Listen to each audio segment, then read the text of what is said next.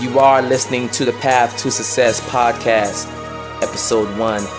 Today we're talking about morning rituals, so let's get started. Nothing is impossible.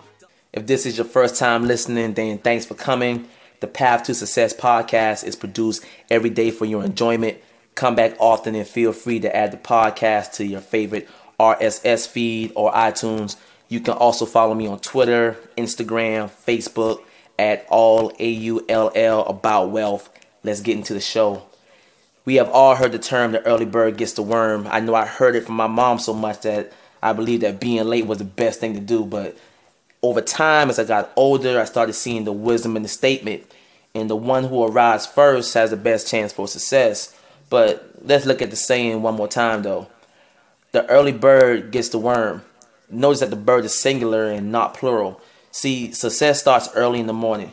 While other people are sleeping or just getting in from a late night, successful people are up. You know, they have a morning ritual just like the bird is saying. They understand the logic behind the early bird gets the worm. They are up preparing their mind, their body, and their spirit for the day. Tony Robbins, a world renowned American author, entrepreneur, philanthropist, and life coach, understands the logic.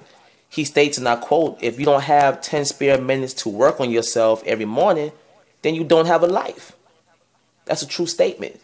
You know, and I say it again because I want to soak in and become a part of you that if you don't have 10 spare minutes to work on yourself every morning, then you don't have a life. Oprah starts a day with 20 minutes of meditation, followed by at least 15 minutes on the treadmill.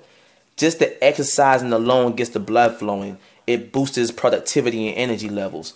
Steve Jobs will wake up early in the morning and ask himself, and I quote, If today were the last day of my life, would I want to do what I'm about to do today? If the answer was no for too many days in a row, he knew he had to change something. See, every successful person has an early morning routine.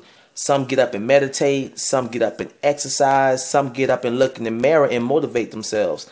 See, successful people get up and make time for themselves. They're not up you know, checking Facebook, checking Twitter, let me see what's hot, let me see what's popping, you know. They understand the logic that the early bird gets the worm. The worms are the opportunities, and opportunities are like sunrises. If you wait too long, you miss them. Be successful, be motivated, be encouraged, be inspired, make a difference. This is the path to success.